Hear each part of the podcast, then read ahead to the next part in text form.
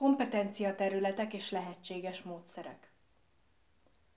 A kompetencia területeket és a korcsoportonkénti fókuszpontokat már korábban bemutattuk. Egy területtel azonban még nem foglalkoztunk, ez pedig a felhasználható, ajánlható módszerek, illetve azok jellemzői.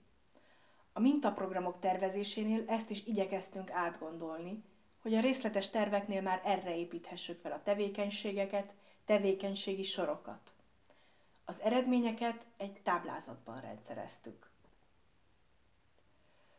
A hatékony és konstruktív együttműködés kompetencia területét a következő kiemelt módszerekkel javasoljuk erősíteni.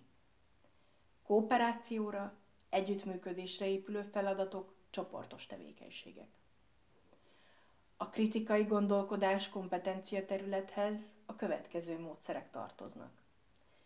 Megfigyelésen alapuló elemzések, az információ feldolgozását és értelmezését segítő egyéni, kiscsoportos és a közösség egészét érintő feladatok, nyilvános véleményalkotást, érvelési technikát fejlesztő feladatok. A társadalmi felelősség kompetencia területéhez a következő módszereket kapcsoltuk. Dramatizálás vagy eljátszás, vagy csak játék és erre épülő feladatok. Alapvető információk megismerése és feldolgozása csoportos, kooperatív módszerek segítségével, a helyi és országos problémák megismerése, akár első kézből, iskolán kívüli foglalkozás partnerszervezeteknél vagy részvétel azok programjában. A demokratikus eljárások kompetencia terület kiemelt módszerei a következők. Dramatizálás, eljátszás vagy csak játék és erre épülő feladatok, alapvető információk megismerése és feldolgozása csoportos, kooperatív módszerek segítségével, helyi és országos intézményrendszerek megismerése, lehetőség szerint első kézből, iskolán kívüli foglalkozás, tanulmányi célú kirándulás, intézmények és azok működésének megismerése.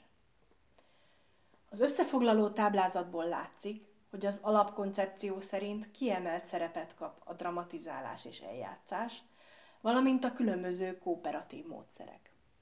Ez azt a meggyőződést követi, mely szerint a demokráciára és állampolgárságra nevelés legfontosabb része a közösség életében való aktív részvétel, és a demokratikus folyamatok belülről működés közben való mindjobb megismerése.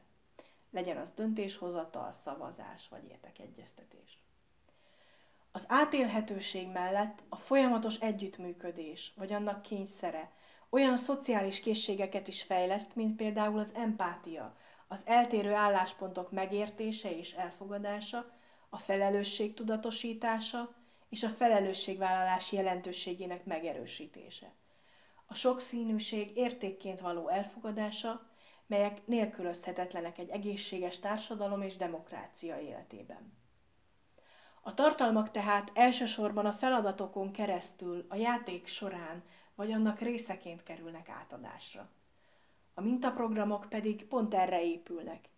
Így nem meglepő, hogy jelentős szerepet, szerepet kapnak drámapedagógiai gyakorlatok és módszerek is.